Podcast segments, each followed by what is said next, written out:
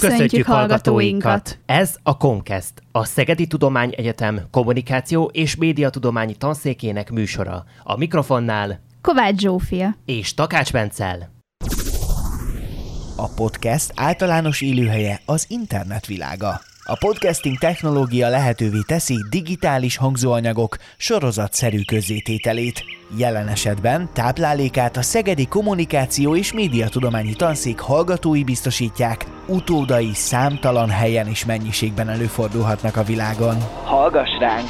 Indul a Comcast, a Szegedi Kommunikáció és Médiatudományi Tanszék rádiós magazinja.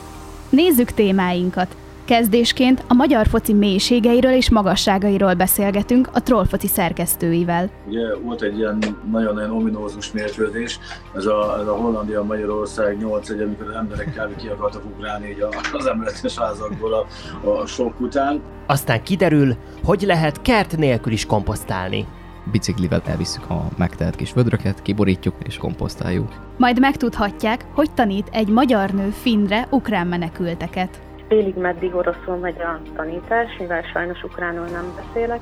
Megkérdezzük az AVS új érekesét, milyen érzés a leukémiában elhunyt alapítóénekes Siklósi őrs helyére lépnie. Lelkileg meg elég nehéz dolog ez, viszont annyira pozitív és nyitott szívű közönség, meg az AVS rajongók, hogy ez nagyon-nagyon sokat könnyített a lelki részén a dolognak. Megismerhetik Szerda Zsófia vajdasági újságírót. Én egy ilyen lokál patrióta gyerek vagyok, azért a bázist azt szeretem, hogyha ott van, ahol, ahonnan kinőttem a földből. Végül utána járunk, milyen hatással van a mai napig a koronavírus járvány alatti bezártság a gyerekek, fiatalok életére. Az első-második osztályos gyerekek már jóval agresszívabbak, mint verbálisan is, és mint pedig fizikálisan is. Ezek mai témáink. Tartsanak velünk! Indul a Comcast! Hallgass ránk! Ez a Comcast! A Szegedi Kommunikáció és Médiatudományi Tanszék rádiós magazinja. Sokat változott a magyar foci és annak megítélése az elmúlt tíz évben, és ebben a troll focinak is szerepe lehetett. Mém oldalnak indultak, humorral segítenek feldolgozni a néha feldolgozhatatlannak tűnő focis élményeket, mint például azt a Hollandia elleni VB selejtezőt, amikor 8-1-re kaptunk ki. Hogy lett a viccoldalból focis brand és közösség, akikre még a válogatott tagjai is odafigyelnek. Szabó Leventével és Varga Vencellel Pap Dávid beszélgetett. A Trollfoci 2012-ben indult el egy szimpla mém oldalként. Mára mégis hatalmas népszerűségnek örvend. Milyen hatással van rátok, hogy ilyen hatalmas szurkolótáborra rendelkeztek? Mindenki itt a Trollfoci ért tesz, és senki nem pedig azt mondja, hogy én vagyok ez vagy az, és ezek miatt igazából mindannyian ugyanannyira szeretjük is a Trollfocit, és nem pedig ilyen próbálunk ilyen személyesen különösebben hasznot húzni belőle. Az nyilván örömteli, hogy itt van 9,5 millió magyar, vagy mondhatnék ugye itt akár 15 millió magyart is, hogy ebből azért jó félmilliót azért érdekel még, még mindig a magyar labdarúgás hétről hétre. Most nem is azt mondom, hogy a hazai labdarúgás, most már azt veszük észre, hogy egyre jobban nekünk is picit tolódni, hát nem is picit, hanem elég konkrétan nagyon tolódnunk kell a, a nemzetközi labdarúgás fele. Arra észrevettük, a magyar foci mostában picit háttérbe szorult, és itt a nemzetközi mérkőzések, akár szép a szó a döglődés. A döglődés, igen, igen, igen, szép szó. De hát ugye a BL Európa ligákkal el vagyunk teljesen, az NB1, hogyha nem történik valami nagyon nagy dolog hétről hétre, akkor azt tudom neked mondani, hogyha van egy például egy szombati vagy egy vasárnapi forduló, hát keddi addig le is bírjuk zongorázni az egész NB1-et, mert szerintem szombati eseményre kedden már nem nagyon emlékeznek sajnos. És van bármi összeköttetésetek a Trollfootball nevezetű külföldi oldallal, vagy csak úgy az inspiráció jött a névből? Na, az inspiráció jött onnan, igen. Tehát, hogy ők ugye elkezdték annó, és ezt mindig mindenhol elmondjuk, hogy nyilván nem mi találtuk ki a spanyol viaszt, hanem hát, ha, ha nem is kopiztuk, de az inspiráció az onnan jött, de semmiféle. Azt tudom, hogy legalább eddig olyan tízszer vették át a mi képeinket, úgyhogy ez így tök jó esett. Például ugye, nem tudom, arra emlékeztek, amikor a, a Kispest vidi meccsen a Dánko Lazovic ugye egy óriási színész vezet, na például az összes videót és majdnem minden képünket ugye akkor, akkor a trollfutball átvette, de, de én nem ismerem például a, a szerkesztőbrigádot, meg ahogy észrevettem az, oldal, ez, ez össze-vissza cserélődik, mert valamikor ilyen 20 ezer lájkolják, valamikor 3,5 millióan, hektikus az ő pályafutásuk a Facebookon. Meg az nagyon fontos, hogy, tehát, hogy attól még, hogy létezik egy troll futball, meg egy troll foci, attól még, tehát a troll foci ez próbál ettől függetlenül, hogy egy már-már nem csak mém oldal, hanem egy, egy ilyen olyan brand lenni, ahol azért rengeteg helyről tudnak asszociálni dolgokat maga valami olyasmi, amit azért más nem feltétlenül csinálna így, vagy pedig nem is csinál. És hogy érzitek az oldal, az oldal indulása óta, hogy változott meg a magyar foci megítélése a társadalomba? Itt most a magyar emberekre gondolok leginkább. Ugye, amikor, amikor annó elkezdtük, ugye volt egy ilyen nagyon-nagyon ominózus mérkőzés, ez a, ez a Hollandia-Magyarország 8 egy, amikor az emberek kb. ki akartak ugrálni így az emeletes házakból a, a sok után. Most már is úgy érzem, hogy a foci is tett, tett ahhoz, hogy hát figyelj, kimész egy, egy Bulgária elleni meccsre, és már kb. nem tudsz jegyet venni. Tehát ugye nyilván ez a csapat tette hozzá azt a teljesítmény, amiért kimennek az emberek, de szerintem szerintelenség nélkül állíthatom, hogy egy kicsit ebbe a mi kezünk is benne van. 2000-től 2010-ig levő időszakban abban lehet, hogy nem alkotott volna ennyire maradandót sem a trófoci, tehát hogy nyilvánvalóan azért, tehát hogy amennyire mi is tettünk, a magyar focira, annyira azért a magyar foci is tett azért, hogy Igen. A trollfoci releváns tudjon maradni. Meg amúgy vannak ilyen ö, bizonyos aranyköpéseitek, mint például a Mészői Kálmánnak a bekiabálásai, ugye,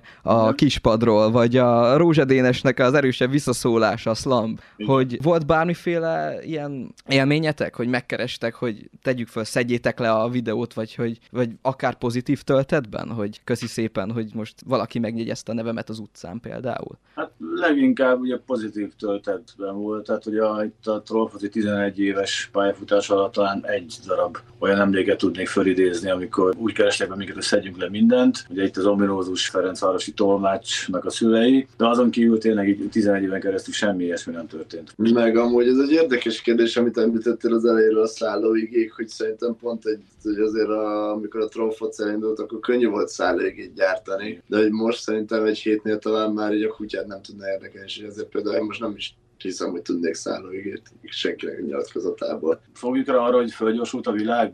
Mert hogy amíg, ami, ami régen egy, egy, egy tips mixből, vagy egy slumból el voltunk, nem tudom, hónapokig, most szerintem tényleg, most itt, itt van egy tök jó kis példa rá, volt egy Újpest-Ferencváros 0 mérkőzés, ugye, és körülbelül két napig tudtunk mémelni vele, mert addig érdekelt az embereket, utána már senkit nem érdekelt. Mindenki ment tovább, végezte a dolgát, és kész. Tehát ez annyira így már nem volt menő. Levi, ezt a kérdést ezt legfőképp neked címezném, mert ugye te már évek óta ott vagy a Trollfoci YouTube csatornáján, mint amikor elmentek a Mennyei megyeibe, és hogy ha tényleg azt mondom, hogy Mennyei megyei, akkor melyik kis csapathoz vezető utat mondanád a legjobbnak, a legszebb élménynek talán? Ú, most azért itt, itt jó pár száz csapatot megsértek, hogy egyet kiemelnék, de amúgy egyet, egyet mindig ki szoktam emelni. Ez még a legelején volt, mikor elkezdtünk forgatni, és az, az nagyon nagy etalom volt. Tó, Zala megyében voltunk, Tószent Mártonban, egy elleni rangadón, és az, hogy egy, egy megye hármas meccsen, tehát hogy 1200 ember kint legyen, az, az, az valami elképesztően hatalmas élmény volt. Tényleg az az a millió, a, a szurkolás, a, a meccs is azt hiszem, hogy kettő egy lett, és eléggé paprikás hangulatú meccs volt, hogy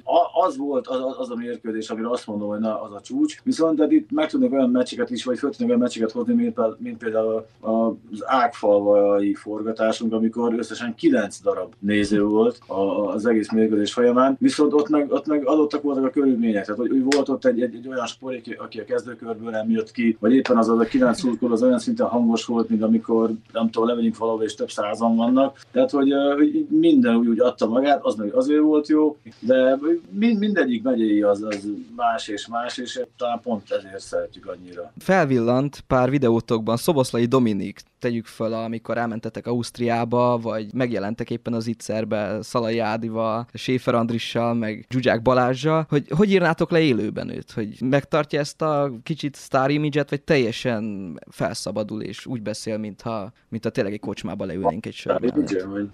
Én, én nem, nem, nem, nem, ilyenről. nem, Sztári Beachről nem, nem tudtad, hogy mindig is uh-huh. korrektek voltak a srácok. Tehát nem azt mondom, hogy olyan, mint hogyha egy, egy haveroddal ellennél, tehát ugyanúgy nyilván meg kell adni a kötelező tiszteletet, meg uh, mi sem azt csináltuk, hogy nem tudom, három másodpercenként nyomtunk vele egy selfie. Én, én, én csak pozitívan tudok róluk nyilatkozni, és fel, itt, itt Zsuzsák Balázs még ki is emelném, mert ő például az utolsó vendéget is megvárta, aki, aki akart vele képet csinálni, tehát hogy fél négyig az ő, ő itt volt, és tehát hogy semmiféle sztárelőre szerintem nem rendelkeznek. És hogyha válaszolatok kéne az egyenesságon való kiutás, vagy egy gyönyörű playoff meccs között bármelyik nagy riválisunk, akár Izland, akár Románia ellen, a puskásban telt ház előtt, akkor melyiket választanátok? És miért?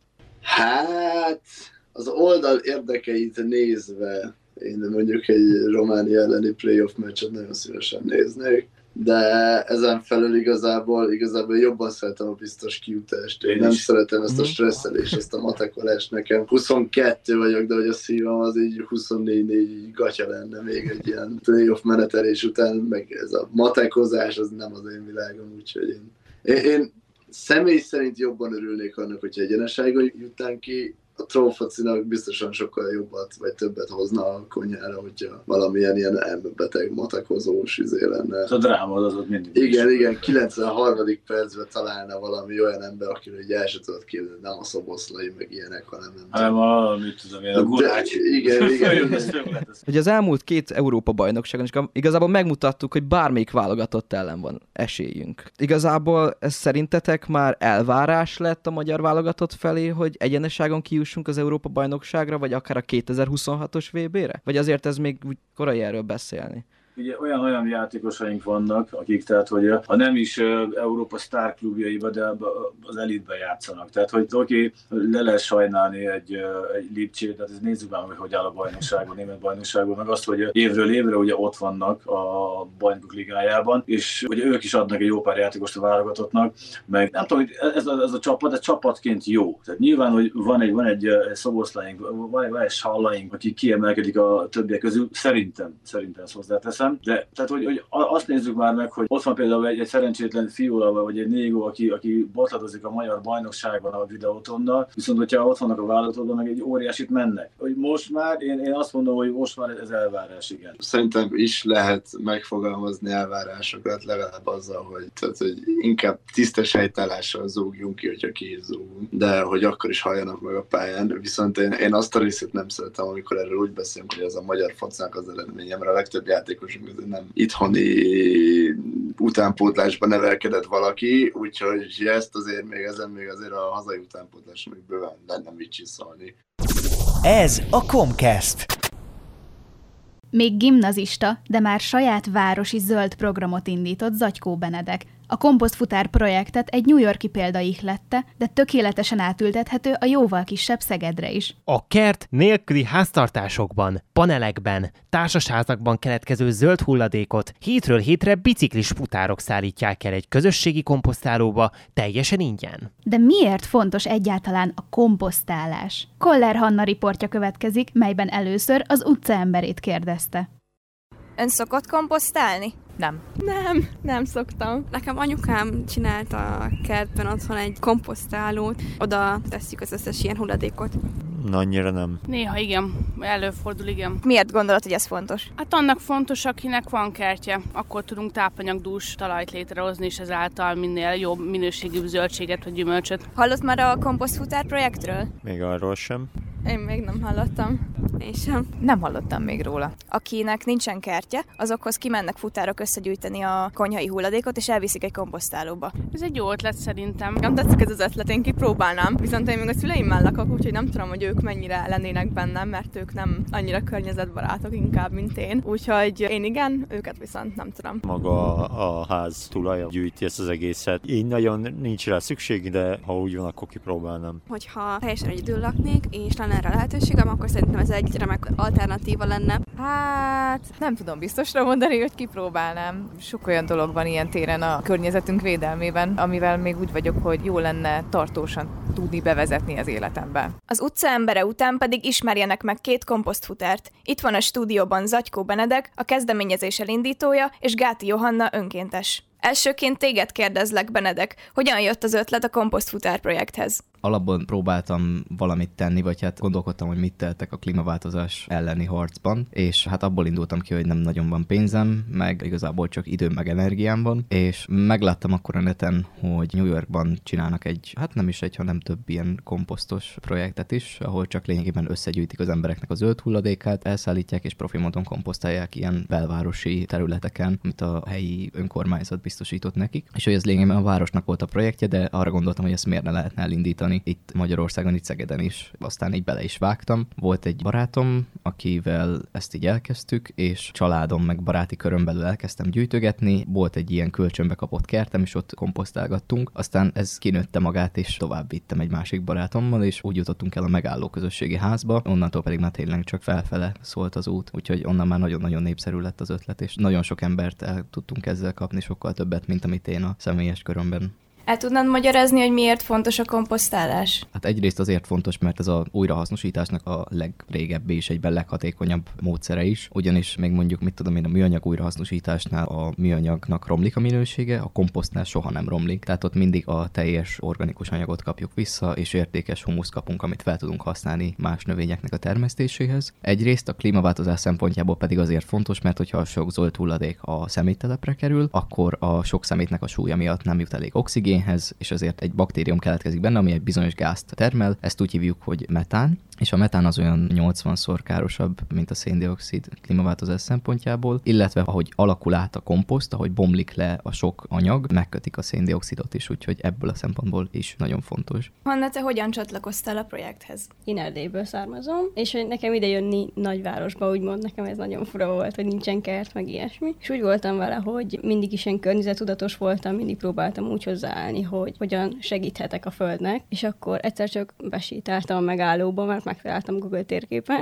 és akkor igazából ők elmesélték, hogy ők ott mi is csinálnak, és hogy komposztfutárkodnak, meg ilyenek, és egyből azt mondtam, hogy ó, ez nekem tetszik, és jövök, és akkor így néztek, hogy ilyen emberek vannak, hogy csak így besétálnak, és azt mondják, hogy én már itt vagyok, és segítek, és akkor igazából innentől már úgymond a csapattagja lettem elég hamar, és próbálom kimenni a részemet, ahogy csak tudom, és ahogy csak tudok segítek a csapatnak. Miből áll pontosan a munkátok? Egyrészt ugye azt szeretném kiemelni, hogy mi ezt teljesen önkéntes alapon csináljuk, és semmilyen fizetséget nem kérünk érte. Mindenki a saját szabad idejéből dolgozik, és hát lényegében azt csináljuk, hogy vannak bizonyos napok, csütörtök is a péntek, amikor mi elvállalunk embereket, ők megírják nekünk, hogy kell -e cserevödör. Ugye mi ilyen kis újrahasznosított tejfölös, meg mit tudom én, konyháról elszedett, lefestett vödröket adunk ki, aminek az aljára forgácsot teszünk, így nem lesz büdös a komposzt, és az öt hulladék, amit összegyűjtenek az emberek, és lényegében biciklivel ezeket visszük ki az embereknek, és cserélgetjük, és elvisszük a megállóba a megtelt kis vödröket, kiborítjuk oda, és ott komposztáljuk. Milyen nehézségekkel találkoztatok a munkátok során? Az egyik problémánk az az volt, hogy első hullámban elég kevesen voltunk, és még most se vagyunk annyira sokan, még azt hiszem most is csak hatan vagy heten vagyunk. Ez nem is akkor jelent problémát, mert alapjáraton elbírunk a sok címmel, ez ilyen napi 10-12 címet jelent körülbelül. Vagyunk annyian, hogy elbírunk ezekkel a címekkel. Akkor van probléma, amikor mondjuk nem tudom, három vagy négy ember kiesik, és akkor kettő emberre marad az egész feladat, ami azért nagyon megterhelő.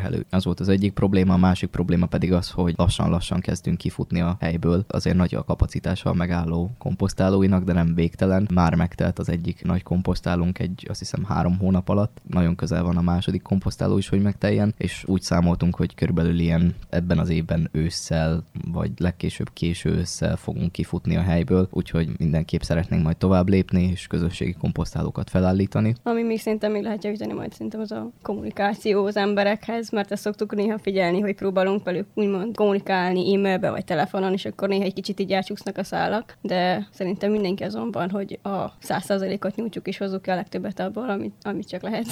Hogyan viszonyulnak az emberek a tevékenységetekhez? Amúgy abszolút pozitívak. Erre nem is számítottunk, hogy ekkora támogatottságunk lesz, de nagyon, és minden korosztályból, egészen a két éves kisfiútól, aki nagyon lelkes komposztáló, a nyugdíjas tanítónénig mindenki részt szeretne ebben venni. Nagyon örülnek nekünk, mindig megköszönik. Sokszor kapunk amúgy csokit is, vagy valami kis nyalánkságot, valami kis finomságot, amit csináltak. Ez amúgy nagyon jól esik nekünk. Nagyon hálásak a munkánkért, mi meg csak hálásak vagyunk azért, mert hálásak. Van valami sztoritok, ami így a munkátok során történt, amit szívesen elmesélnétek? Nem egyszer jártam meg, hogy besengetek emberekhez, és nem azt mondom, hogy komposztfutár, azt mondom, hogy pizzafutár. És akkor mondják, hogy amúgy nem rendeltünk pizzát, én meg így szólok nekik, hogy jaj, nem, nem, nem, a komposztfutártól vagyok, és akkor mondták, hogy nem értették, hogy mit akarok, és ezt már nem egyszer megjártam. Nekem meg az, hát igazából az a jó sztori a komposztfutárral kapcsolatosan, hogy egy baromi jó közösség alakult ki tehát mi futárok annyira összetartóak vagyunk, hogy nem csak kollégákként működünk, hanem baráti társaságként. És mondjuk, amikor megbeszéléseket tartunk, akkor nem csak arról van szó. Nyilván van egy szakmai rész, amikor megbeszéljük azt, hogy konkrétan mi legyen a jövője ennek az egész projektnek, de azután elmegyünk iszogatni, elmegyünk akár enni valamit, és egy jót beszélgetünk, és úgy ismerjük egymást, mint a tényleg legjobb barátok lennénk. Előfordult már, hogy valami negatív reakciót kaptatok?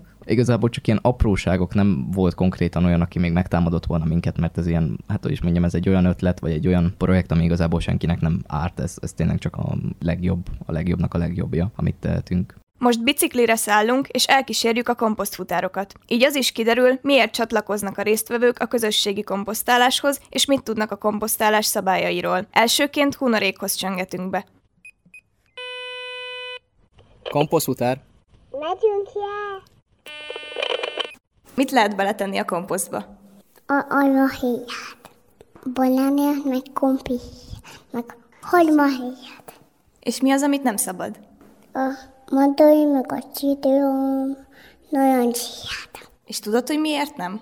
Ve- Vessel kell kezelni a héját. Megyünk tovább, a következő címen egy nyugdíjas tanárnő fogad bennünket. Komposztfutár? Nagy Éva vagyok, fáradjunk be.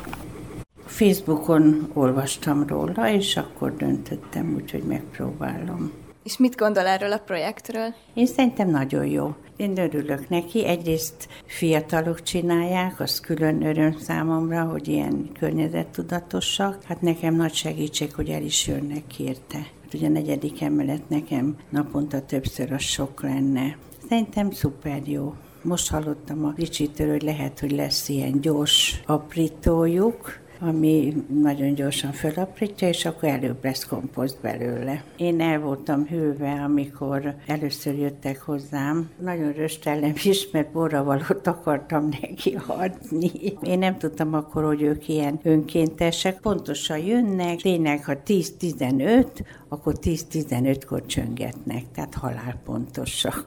Miért tartja fontosnak ezt a projektet? Hát, mint a környezetvédelemnek a részét. Annyi dolgot így is kidobálunk, amit ebből lehet hasznosítani, akkor abban ez a nagyon-nagyon-nagyon-nagyon pici rész, amivel hozzá tudok járulni, akkor miért ne csináljam.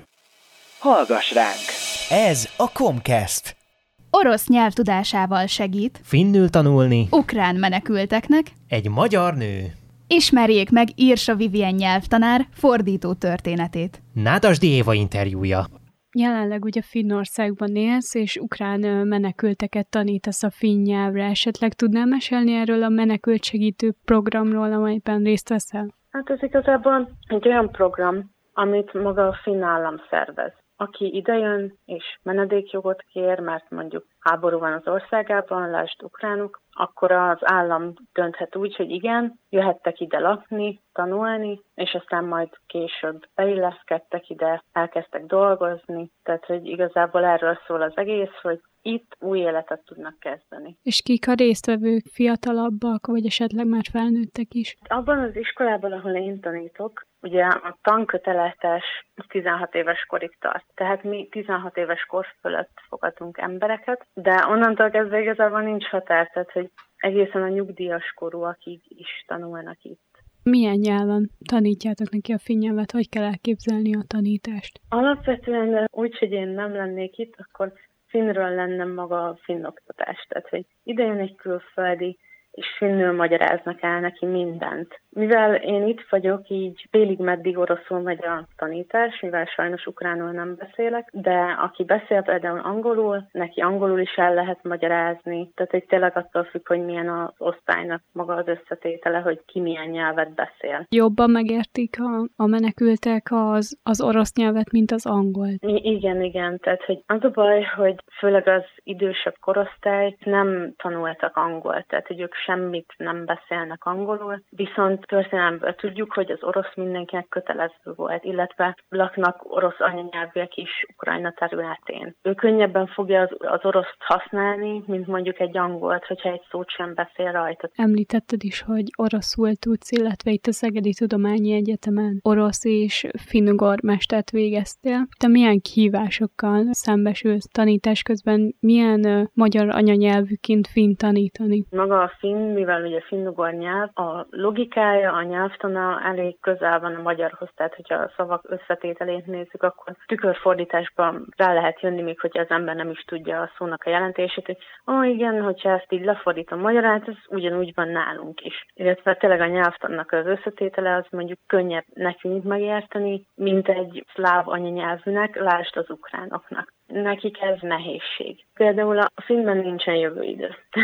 a filmben a jövőidőt a jelen idő fejezik ki, és akkor ők úgy ülnek, hogy tehát nincsen jövőidő. Azt, azt hogy lehet? Hát úgy, hogy jelentheti. Jelen időben is jelentheti. Jövő időben is ez az ige, és attól függ, hogy milyen kontextusban van. Mennyire nyomasztja a tanulókat a háború? Szoktak erről beszélgetni az iskolában? Én nem szoktam rákérdezni, azért a legrosszabb az, hogy az emlékeik hogyan változtak. Tehát, hogy nekik van a, lakóhelyükről, a hazájukról egy gyönyörű kép a fejükben, hogy ez volt a háború előtt, és most ez van. Vagy hogy tényleg nekik ott van a fél családjuk még mindig hogy ide jönnek mondjuk egy idős házaspár, de a gyerekeik ott maradnak. Vagy ide jön például egy anya a gyerekével, az óvodáskorú gyerekével, de a férje ott marad, mert hat köteles, és nem tud eljönni vele.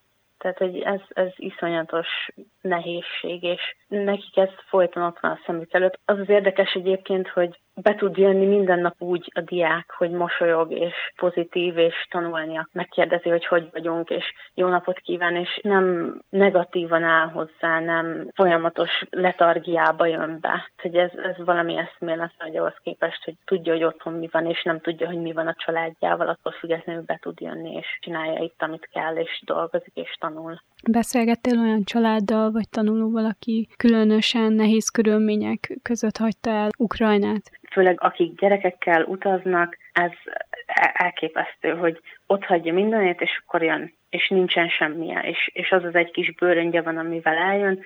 Ilyen eszméletlen sorsok vannak ahhoz képest, hogy mi ezt nem tudjuk elképzelni. És aztán idejön, és, és új életet kezd, már a, a negyedik, ötödik, hatodik költözés után is. Szerintem ez, ez a legnehezebb nekik. Azok vannak szerinted többen, akik azt mondják, hogy megtanultam a finn nyelvet, és akkor letelepedem, és nem térek vissza Ukrajnába, vagy vannak olyanok is, akik a háború után visszatérnének az országba? Vannak persze olyanok is, de én azt mondanám, hogy a többség szeretne itt maradni. Szereti a finn mentalitást, szeret itt élni, látja, hogy itt jók hozzá az emberek, és, és azt mondja, hogy igen, én itt szeretnék maradni, megtanultam finnül, és akkor miért ne éljek? Tehát, hogy ez mind a két lehetőség fent áll, igen. De kevesebb az, aki vissza akarna térni. Van még esetleg valamilyen nagyon pozitív emléked a tanulókkal kapcsolatban? A legpozitívabb élmény az az volt, amikor megérkeztem, és akkor ők csak így csendben ültek a kis termükben, így beszélgettek egymás között, de nagyon halkan, mert ugye lesokkolta őket az, az egész Finnország, az egész nyelv, és aztán bemutatkoztunk nekik a kollégámmal együtt, aki szintén beszél oroszul, egyszerűen kinyíltak, hogy ők értenek minket, és, és van kivel beszélgetni, és, és van segítség, és meg fogunk tanulni finnül, és teljesen más emberek lettek az alatt, az egy perc alatt, hogy mi bemutatkoztunk, hogy ezek és ezek vagyunk innen, és innen jöttünk, és beszélünk oroszul, és nyugodtan kérdezenek, hogyha valamit nem értenek, és onnantól kezdve ők folyamatosan csicseregnek, jókedvűek, kérdeznek, és nagyon jókat kérdeznek, teljesen más azóta a hangulat. Ez a Comcast. Oda címmel jelent meg az AVS Metal zenekar legújabb száma, amelyet a formáció új énekese szólaltat meg. Stefán Tamás két év után lépett a leukémiában elhunyt alapítóénekes Siklósi őrs helyére. Vajon mennyire megterhelő egy énekesnek így váltani valakit egy zenekarban? Hogy éli meg lelkileg a helyzetet? Hogy fogadják a változást a rajongók? Stefán Tamás a vendégünk, a riporter Győri Viktória. Hogyan lettél az AVS zenekar énekese? Úgy lettem az AVS zenekar énekese, hogy ismerem a srácokat 2013 óta, hogyha jól emlékszem, akkor volt egy korábbi zenekarom, ilyen kisivel kezdetlegesebb amatőr zenekarom, és Kartagon játszottunk, amikor az avs is játszottak, akkor ott így összehaverkott, és hát így megmaradt a jó kapcsolat. Amikor Örs beteg lett, volt egy ilyen Covid alatt egy ilyen raktárkoncertes ügy, és oda beugrottam egy dalra, aztán az Emlékszem koncerten és az Emlékszem turnén is felkértek a srácok, hogy ha tudok, akkor menjek, és hát nyilván igen mondtam. Utána valahogy ők arra a döntésre jutottak, hogy ezt szeretnék folytatni, és rám esett a választásuk. Nyilvánvalóan gondolkodás nélkül beleugrottam a dologba. Most már ugye megvolt az első turné. Mik az első tapasztalataid, vagy az érzéseid így az AVS új énekeseként? Igen, most kiavítalak, azt szoktuk mondani, hogy nem az AVS új énekese vagyok, hanem az új AVS énekese. Hát ez az egész egy új fejezet, nagyon vegyes érzelmekkel csaptunk bele mindannyian, de azt kell, hogy mondjam, hogy rettenetesen pozitívan sült el. Olyan elfogadást, pozitív energiákat kaptunk a rajongóktól, meg mindenkitől, aki részt vett ezeken a koncerteken, hogy minden várakozásunkat felülmúlta. Nagyon-nagyon jól éreztük magunkat, amikor egy picivel nehezebbnek éreztük a színpadra állást, akkor is másodpercek alatt feltöltött minket a közönség, úgyhogy igazából teljes mértékben azt tudom mondani, hogy pozitív volt, és nagyon-nagyon élveztük. Mennyire volt megterhelő ez a turné neked fizikálisan és lelkileg is, hiszen ugye Örs egy elég karizmatikus frontember volt. Egy interjúban említetted is, hogy hatalmas kabátot kellett leakasztanod a fogasról. Hogy érzed, hogy sikerült ebbe jól belebújnod? Hát azt kell, hogy mondjam, hogy én még nem érzem, hogy teljes mértékben belebújtam-e ebbe a kabátba. Egyébként elég megterhelő így lelkileg és fizikálisan is. Fizikai részét nézzük, akkor nekem még nem volt olyan zenekarom, ahol ilyen hosszú szettet kellett volna énekelnem. Ráadásul olyan dalokról van szó, amit nem én írtam, hanem ős. Nagyon-nagyon nehéz feladat és nagy falat volt nekem ez, úgyhogy fizikailag eléggé megterhelő, meg a sok utazás is, mert ugyebár én Miskolcon lakok, úgyhogy a koncertek előtt én mindig Budapestre utazom, utazok, és akkor onnan megyünk a, az adott állomásra. Úgyhogy sok utazás, hosszú szett, és sok éneklés. Igazából elég fárasztó volt fizikailag. Lelkileg meg szintén elég nehéz dolog ez, viszont, mint ahogy mondtam, annyira pozitív és nyitott szívű, meleg szívű a közönsége, meg az ávés rajongók, hogy ez nagyon-nagyon sokat könnyített a lelki részén a dolognak. Örs olyan sok dalszöveget írt, ami a halálról szól. Ezeket még nehezebb neked elénekelni? Vannak bizonyos dalok, amik különösen nehezek ilyen szempontból. Például szerintem mindannyian egyhangúan mondhatjuk azt, hogy az útvesztő az egy rettenetesen megterhelő dal, mint üzenet, főleg annak az apropóján, hogy ez már most jött ki a tragédia után. Vannak ilyen dalszövegek, de mint dalszövegíró én is tudom, hogy az, hogy mi történt, az nem feltétlen jelenti azt, hogy ezt őrs előre megírta volna, csak úgymond a szerzői vénáját foglalkoztatta ez a téma, és ezzel tudok azonosulni egyébként. Úgyhogy igen, vannak nagyon megterhelő dolgok, de nem feltétlen minden ilyen dalszöveg mögé látok tragikumot. Említettétek, hogy új dalokat is írtok, és ugye egyet már meg is hallgathattunk, ez az Oda át volt. Mit lehet tudni az új dalokról, mikor lesznek készen, milyen témájúak lesznek? Meg fog jelenni a kislemez, amin lesz még egy pár új dal. Az Odát volt az első ilyen fejezet, és a többi ezen megy tovább hangulatban hasonló, de nem mindig teljesen egyvonalú. Szerintem lesz egy íve az EP-nek, ami követhető lesz, de vannak rajta más fajta megnyilvánulású és üzenetű dolgok is, mint az odát, mert ugye az odát az egy ilyen nagyon újrakezdésről szóló, összetartásról szóló dal, és a, a többiben viszont már más felé is elindultak a gondolataim a dalszövegekben. Szerintem egyértelműen AVS dalok lesznek hangulatban és hangszerelésben, viszont újabb köntös erősben, mint amit eddig hallhattak az emberek. Szerintem elég izgalmas lesz ez.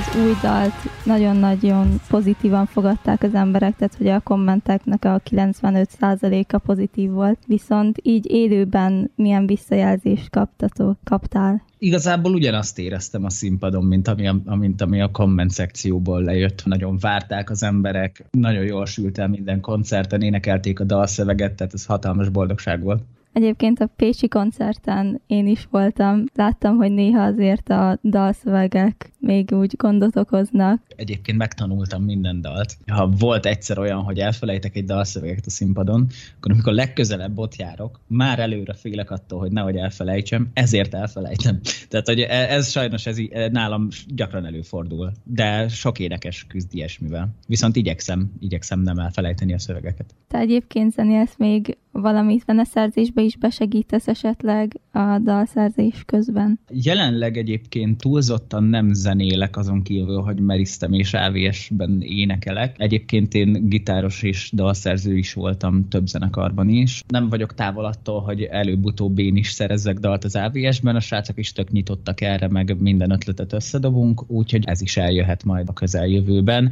És az éneklést mikor kezdted? Tanultad valahol, vagy csak magadtól próbálkoztál vele? 2009 vagy 10-ben középsuliban bekerültem egy zenekarba gitározni, és elmentem próbálni, hát így a második próbán kérdeztem meg a két tök ismeretlen srácot, hogy figyeljetek már, én oké, hogy idejöttem gitározni, de ki az énekes?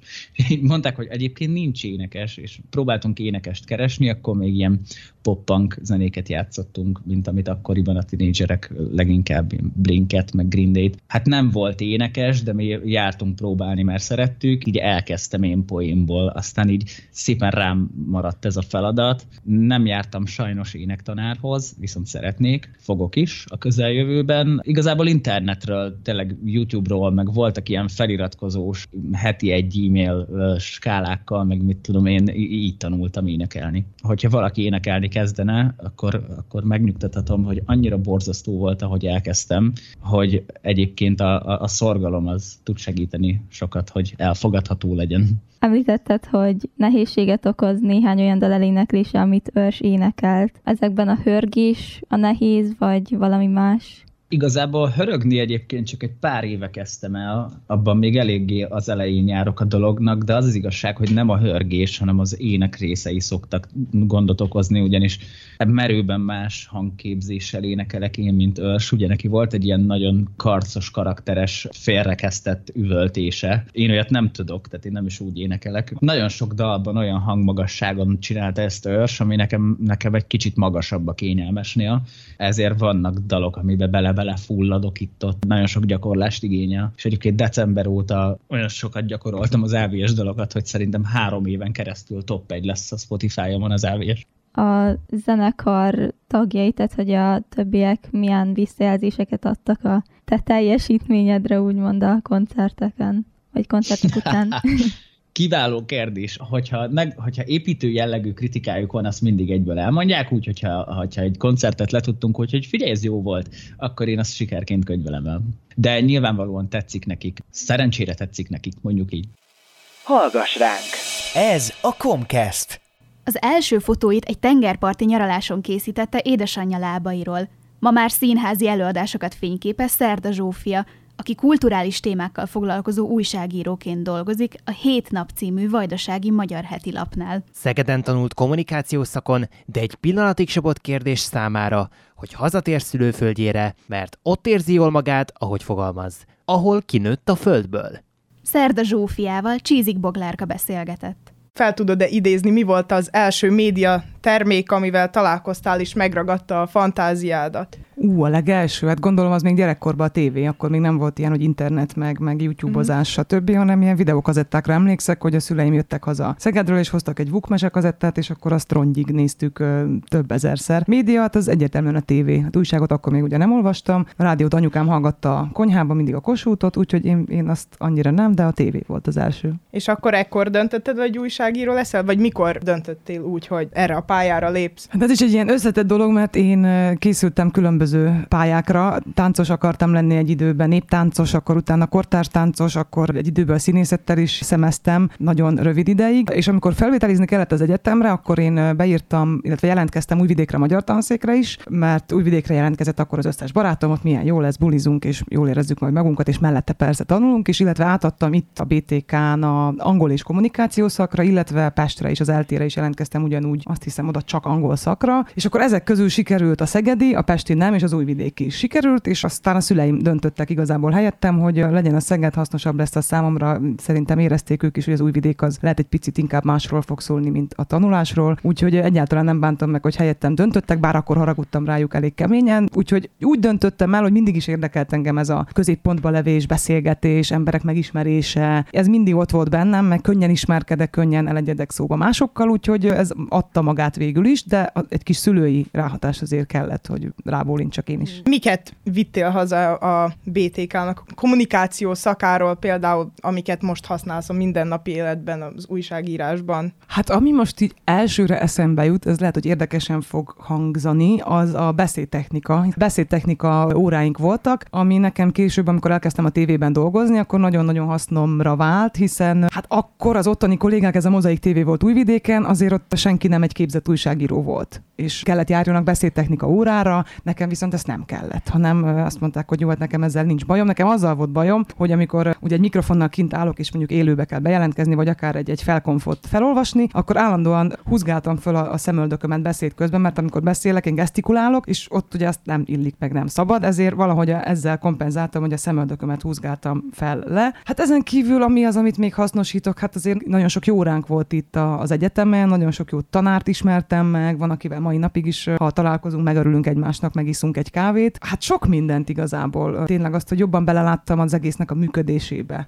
hogy hogyan épül fel akár egy, egy film, mi, mi, milyen folyamatok előzik meg egy kisfilmnek a, a, az előkészítését akár, vagy hogyan készül egy rádióműsor, hogyan kell jól kérdezni, hogyan legyünk lazábbak. Tehát, hogy nagyon-nagyon sok mindent, bár azt mondom, hogy azért a leginkább a gyakorlatban tanulja meg ezeket az ember, tehát hogy az egyetemen kap egy erős ilyen alapozó elméleti tudást, némi gyakorlaton, de azért a mély víz az, ami, ami megtanít úszni igazán. Mi vitt haza Vajdaságba, miután befejezted itt Szegeden a kommunikációszakot? Hát én egy ilyen lokál patrióta gyerek vagyok, én szeretek nagyon otthon, otthon vannak a barátaim, otthon van a család, és én valahogy akkoriban nem is tudtam volna elképzelni, hogy én, hogy én Magyarországon, vagy bárhol máshol éljek. Úgy voltam vele, hogy nekem otthon van dolgom, otthon kell valamit leraknom az asztalra, és otthon kiteljesednem, ez egy nagyon rossz szó, de én mindig otthon képzeltem el az életemet. Mondjuk akkoriban még nem is volt annyira nagy divat, ha ezt lehet ezt a, ezt a szót használni erre, azt, hogy, hogy Magyarországon tanuljunk, tehát az én generációmból csak néhányan jöttünk Szegedre és vagy Pestre. A többiek azok azért újvidék szabadka vonalon mozogtak, nem volt ez akkor ennyire bevett szokás, mint amennyire szerintem most már az, hogy ez így egyértelmű, hogy közel van Szeged, közel van Pest is, és miért nem maradnánk ott, úgyis kapunk munkát. Nekem ez soha nem, nem is volt opció, úgyhogy igazából ne, nem tudom, nem, nem gondolkodtam ebbe. Sokat járok én Magyarországra, így is dolgozok is sokat, most is megyek mindjárt Pestre, de azért a bázist azt szeretem, hogyha ott van, ahol, ahonnan ki nőttem a földből. Most is mondtad ugye, hogy indulsz Budapestre, és múlt héten is, amikor beszéltünk, mondtad, hogy Temesváron jelentkeztél nekem, és aki ismer, az tudja, hogy nagyon szeretsz utazni, és mint fotóriporter ilyenkor, amikor utazol, akkor miket szoktál? Fotózol-e egyáltalán, vagy inkább csak nézelődsz, élsz a mának, a pillanatnak? Ez egy jó kérdés, kéne hogy állandóan ott legyen a kezem ügyében a fényképezőgép, csak olyan nehéz, hogy ha mindig a nyakamba lóg, akkor mint a málhás szamár össze fog csuklani a súlya alatt is, és ezért mobillal inkább fotózok, tehát azok nyilván nem olyan minőségű fotók, nincs olyan jó telefonom. Hát ugye Temesváron egy színházban dolgoztam, mint rendezőasszisztens, ott főleg a próbákat fotóztam, ha a fotó, fotós részét nézzük. Most egy fesztivált megyek fotózni fel Budapestre, a Budapest Ritmó egyik részével bíztak meg. Amikor utazok, akkor azért inkább szeretem ezt a, ezt a nézek ki a vonatablakon, vagy ha hajtok, akkor az autóablakán is figyelem a dolgokat, de nagyon sokszor megtörténik az, hogy látok egy képet az utcán, egy utcaképet, egy, egy, egy embert, vagy egy kutyát, vagy furcsa épületet, és úgy lefotóznám, de nincs éppen nálam a fényképezőgépem, akkor kattintok egyet a mobillal, de hát mint mondtam, az nem ugyanaz azért. Szóval akkor nem ilyen turista látványosságokra mész, hanem inkább ilyen pillanatképekre, ilyen mindennapi életre. Ez ilyen jól hangozna, hogy hát nem, én amikor uh, turistaként vagyok valahol, akkor átélem a pillanatot, de azért bennem is megvan az, mint minden emberben, nem a kínai turista effektus, hogy mindent videózok és fotózok, de azért inkább a részleteket szeretem mondjuk lefotózni, ha a Firenzei dómot nézegetem, akkor közel megyek a márványfalhoz, és akkor ott keresek valami furcsa repedést. Lehet, hogy egyet kattintok anyukámnak, hogy lássa ő is a dómot, úgy teljes egészében nagy, nagy maga valójában, de inkább ezekre az apró részletekre próbálok fókuszálni, valamiért azok mindig jobban érdekelnek, ha már lefotózom. Egyébként meg a szememmel lefotózom, hát elraktározom, és az úgy jobb. És mikor kezdtél el fotózni, mikor jött ez a szenvedély nálad, és hogyan? Elég elég fiatalon kezdtem, ugyanis apukámnak volt egy régi analóg fényképezőgépe, azt hiszem, hogy egy Zenit, és akkor a nyaralásra azt mi vittük magunkkal, ugye hát ott azért megvan, hogy hányat bírsz kattintani vele, amíg egy filmet kilősz, és aztán abból vagy sikerül, vagy nem. Gyakran rám bízta, hogy én, én fotózgassak. Nyilván ennek a fele az a tenger hullámai, amiből nem látszik semmi, vagy anyukám lába, vagy valami értelmezhetetlen képek. És akkor utána ez már engem akkor nagyon megfogott, akkor kaptam egy egyel jobb gépet, ami még mindig filmes, de már nem ez a nagyon régi, akkor utána egy ilyen point and shoot kis gépet használtam, és akkor megvettem az első gépemet, hát ilyen 15-6-7 évvel ezelőtt, és akkor kezdtem el mondjuk így tudatosabban fotózni, meg hát ugye az újságnál azért el is várják, hogy ha valakivel interjúzok, akkor arról készüljön egy portréfotó is. Akkor ugye bejött azt, hogy lehet szerkeszteni, különböző filtereket rárakni, kicsit játszani a kontraszttal, a színekkel, ú, számítógépen át tudom dobni fekete-fehérbe, és akkor irányítom, hogy nagyon sok játék lehetőséget rejt ez az egész fotózás, és akkor így beleszerettem, és onnantól nem volt megállás mondjuk. És a színház is gondolom akkor egy másik szerelmed, és ez milyen formában jelenik meg az életedben, és mióta? Szintén gyerekkorom óta vittek minket színházba, és akkor nekem az Urbán András féle Kosztolányi Színház, amikor először láttam itt a Teateren egyébként Szegeden az Urbiet Orbit, akkor én teljesen beleszerettem ebbe a fajta színházba, és azt mondtam, hogy muszáj valahogy közöm legyen hozzájuk. És éppen újvidéken dolgoztam már akkor a tévében, és akkor kaptam egy telefonhívást az Andrástól, hogy lennék-e a közönségszervező, marketing, management, PR, minden így egy kalap alatt, és mondtam, hogy hát ezt a hívást vártam, nem tudtam róla, de ezt vártam, és akkor rögtön rábólintottam, úgyhogy négy évet az irodán dolgoztam, az főleg papírmunka, nem úgy néz ki, mint ahogy az ember elképzeli, hogy hú, de kreatív lesz. Kreatív a maga módján, meg kreatívá lehet, lehet és kell is tenni, még végül is ez a lényeg a marketingnek, de aztán sokkal izgalmasabbá kezdett válni, mikor már picit a fesztivált is tudtam szervezni, és aztán még izgalmasabb lett, amikor már a rendezőasszisztensi minőségben dolgozhattam, akár a Kokám Ladenovicsal, Temesváron, akár az Andrással, Puskás Zolival, Szátkopákovicsal, Boris Liersevicsel, tehát néhány rendezővel, mert ott tényleg belelátszom, hogy, hogy a nulláról, a semmiből hogyan készül el egy előadás, akár íródik meg egy szövegkönyv, azt, azt hogy tanulják a színészek, milyen, milyen módszereket használnak. Tehát igazából tényleg mindenbe belelátsz. A fényezés az is nagyon izgalmas. Lehet, hogy ha nem ezzel foglalkoznék, amivel, akkor fénytechnikus lennék most, mert az is egy teljesen megváltoztatja a, azt az előző egy hónapot, amit a próbák során látsz a színházban. És játszottál már valamiféle darabokban? Kacérkodtam a tánccal, mint olyannal, úgyhogy a Szegedi Nemzeti Színházban asszisztáltam két előadásban, a Simbad mese musicalben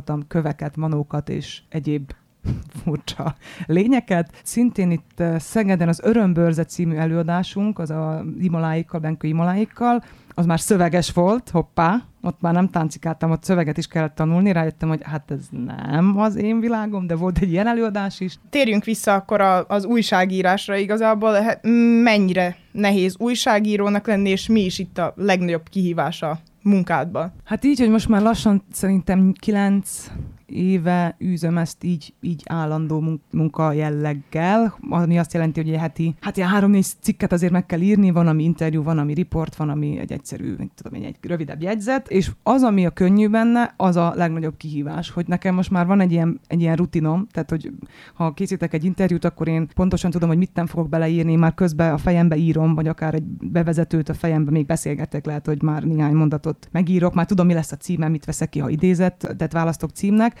és egyre nehezebb már kérdezni, azért mert a 20-25 ezer színész, akivel beszélgettem, életút interjúkat csinálok, és a miért lettél színész, hogyan kezdted, nyilván ezt kérdezi meg az ember, mert hát valahonnan el kell indulni, és már magamnak, magam számára vagyok unalmas, nyilván az alany az mindig más, ő először találkozik velem, de ha valaki így újra olvasgatja a, nem tudom én, az elmúlt x év, mondjuk ha csak a színészeket nézem, de ugyanígy érvényes a zenészekre is, akkor azt látom, hogy basszus ugyanazokat a kérdéseket kérdezem, és nekem ez a kihívás, hogy hogy, hogy fogalmazzak meg magam és az alany számára is érdekes kérdéseket. Vagy hogy írjak úgy egy rendezvényről, amiről minden évben muszáj írni, hogy az ne legyen ugyanaz, mint az előző évek ből az egyik. Mint kommunikációs média szakos alumnus, mondhatni, milyen tanácsod van esetleg olyanoknak, akik erre a pályára szeretnének lépni? Hát, hogy legyetek nyitottak és kíváncsiak. Akkor is legyetek kíváncsiak, hogyha nem lennétek azok. Ez a Comcast. Három éve tapasztaltuk meg a koronavírus járvány miatti első lezárásokat és a karantént. A szakember azt mondja, a mai napig tapasztalható hatása van az akkori benyomásoknak. A kisiskolások sokkal agresszívabbak, a fiatalokra pedig még jellemzőbb lett a kütyüfüggőség. Sőt, vannak fiatal felnőttek, akik azóta úgy érzik, megrekedt az életük. Szabó Ágnessel, gyász és veszteségfeldolgozó specialistával, mediátorral beszélgettünk. Az interjút Bodó Tamara készítette. Hogyan befolyásolta a karantén a tinédzsereket és gyermekeket? UNICEF csinált egy felmérést, alvás problémák, depresszió, szorongás, van akiknél evészavarok jelentkeztek, tehát valaki sokat hízott a karantén időszak alatt, mások épp, hogy a önértékelési problémáik miatt anorexiába csúsztak át, és kisebb gyerekeknél jellemzően inkább a halálfélelem, ami megjelent, illetve például az ilyen pánikszerű kézmosás. Sajnos sok volt, nemrég egy kimutatása volt a gyerekjóti szolgálatnak, a központnak a szexuális erőszak például a családon belül erőszak, de amivel mi viszont találkoztunk, az az online térben történő bántalmazása, tehát a diák-diák közötti bántalmazást felerősödött. Az online térben nyilván névtelenül arc nélkül jóval egyszerűbb bántani a másikat. Milyen rövid és hosszú távú változások mutathatók ki a pszichés állapotukban? Úgy gondolom, hogy ezek az előbb felsorolt tünetek, ezek így alapvetően hosszabb távon is akár fennmaradhatnak, illetve én azt tapasztalom egyébként a középiskolai korosztályban jellemzően, hogy ezek a társas kapcsolódások nagyon máshogy működnek már, sokkal nehezebben tudnak mondjuk illeszkedni. A baráti társaságokban sokkal zárkózottabbak, alapvetően a szorongás, a szociális kapcsolatok romlása, a motiváció, mint olyan, természetesen ez is teljesen megváltozott az online oktatás keretében, úgyhogy ezek itt szerintem hosszú távon jelen maradhatnak a gyerekek tekintetében. Befolyásolta a rohamosan növekvő médiafogyasztás a figyelmüket? Esetleg tapasztalhatóak ezekben tanulási nehézségek? Abszolút, abszolút. Én azt mondom, hogy azóta le se tudják tenni a telefont. Egyébként ebben a kutatásban is, hogy alapvetően ami markánsan a pszichés problémák mellett megjelent, az az, hogy természetesen a gyerekek, a kamaszok is, meg a kisebb korosztály is egyre több időt töltött, akár a tévé előtt, akár a számítógépes játékok előtt. Nyilván a mobiltelefonját nyomkodva bent a szobájában megint csak fokozódott ennek az időszaknak a tartalma. Ebbe is én úgy gondolom, hogy egy teljesen átrendeződött a rutinjuk, tehát igazából a szülők sem tudtak e felett semmiféle jellegű kontrollt tartani. Tehát, hogy nagyon erőteljesen megjelent ezeknek a, én azt mondom már szereknek a használata használata, és amit most lehet egyébként tapasztalni, az, hogy nem tudják konkrétan fizikailag sem letenni a telefont. Folyamatosan a kezébe kell, hogy legyen a telefon, folyamatosan nyomkodni, folyamatosan jelen kell lennie a social médiában. Ez nyilván mihez vezet? Nem figyel az órán, a motivációja teljesen más, a figyelemzavarossága, a hiperaktivitás, ez mindennek köszönhető, hogy alapvetően ezeknek a szereknek vagy rendszereknek a használata nagy mértékben megnövekedett a karantén időszaka alatt. Mit gondolsz, hogyan hatott ez azokra a kisiskolásokra, illetve óvodásokra, akik így izolálva nőttek fel, és nem kaptak lehetőséget az első fontos szocializálódásra? Ezek a gyerekek, akik mondjuk akkor voltak nagy csoportosak, és jelentek meg utána már a COVID után, vagy a karanténok után az általános iskolába, jóval nehezebben illeszkedtek a csoportban, jóval nehezebben lehetett őket ilyen közösségé építeni tulajdonképpen, pont azért, mert hogy kiesett az, az időszak,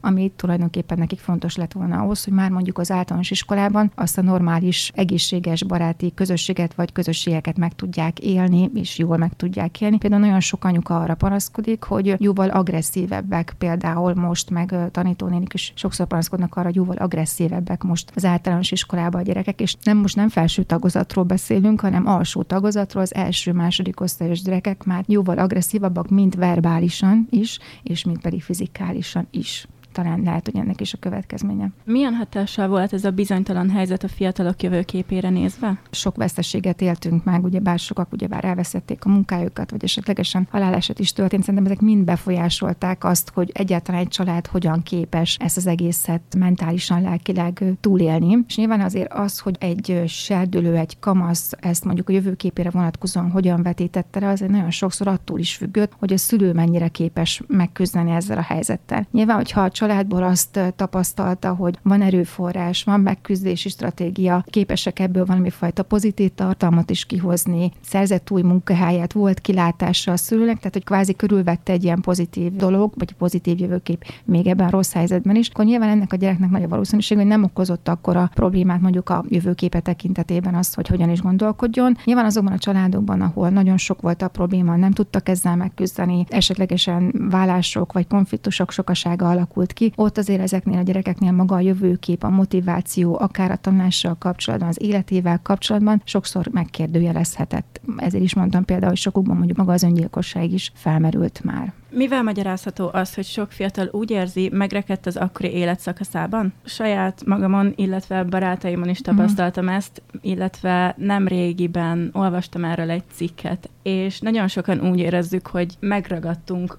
az akkori életkorunkba. Tehát, hogy több barátommal is beszélgettem, és ők is úgy érzik néha, hogy nem 20-21 évesek, hanem 16-17 uh-huh. évesek, amikor ez az egész elkezdődött. Pont azok a rituálék maradtak ki a ti életetekből, mint mondjuk az a tipikus ballagás, az a tipikus szallagavotobál, az az érettségi körülmény, amiben mondjuk azelőtt, hogy bár a gyerekek részt vettek, vagy a tínézserek részt és ezek a rituálék, amik megengedik nektek azt, hogy elgyászoljátok, vagy el tudjatok búcsúzni tulajdonképpen ettől az időszaktól, le tudjátok ténylegesen zárni ezt az időszakot, ahhoz ezek a rituálik nagyon fontosak. Most ezek szerintem itt teljesen kimaradtak, és hogy szerintem lehet, hogy ez, hogy így nem tudtátok ezeket olyan egészségesen lezárni, egészségesen elbúcsúzni ezektől a, az évektől, ezektől az időszakoktól, talán ez lehet az oka. Mit tanácsolnál a kisgyerekes szülőknek, illetve azoknak a tínédzsereknek, akik efféle helyzetben vannak? Mindig teret kell engedni egy családon belül a szülőknek arra, hogy a gyerekek nyitottan beszéljenek mondjuk a félelmeikről, a szorongásaikról, a gondjaikról. Ezeket nyilván értőfülekre kell, hogy megtalálják. Illetve a tínédzsereknek az, hogy a képesek legyenek megfogalmazni, az, hogy őket mi bántja, és hát ha kell, akkor természetesen a legfontosabb az az, hogy forduljanak segítő szakemberhez, hogyha úgy látják a helyzetet, hogy arra szükség van. Hallgass ránk! Ez a Comcast. Ez volt a Comcast, a Szegedi Tudományegyetem kommunikáció és médiatudományi tanszékének havonta jelentkező rádiós magazinja. Köszönjük figyelmüket! A műsor elkészítésében részt vett Bodó Tamara, Győri Viktória, Csízik Boglárka, Nádasdi Éva, Koller Hanna, Pap Dávid, valamint Nagy Laura, Kapás Csilla, Misik Attila, Dankó László Pusztai Bertalan és a felelős szerkesztő Hegedűs Márk. Búcsúznak a műsorvezetők Kovács Zsófia és Takács Bencel. Ha van kedvük, korábbi műsorainkat is meghallgathatják a Spotify-on. Találkozunk, Találkozunk a jövő hónapban is, a Viszonthallásra!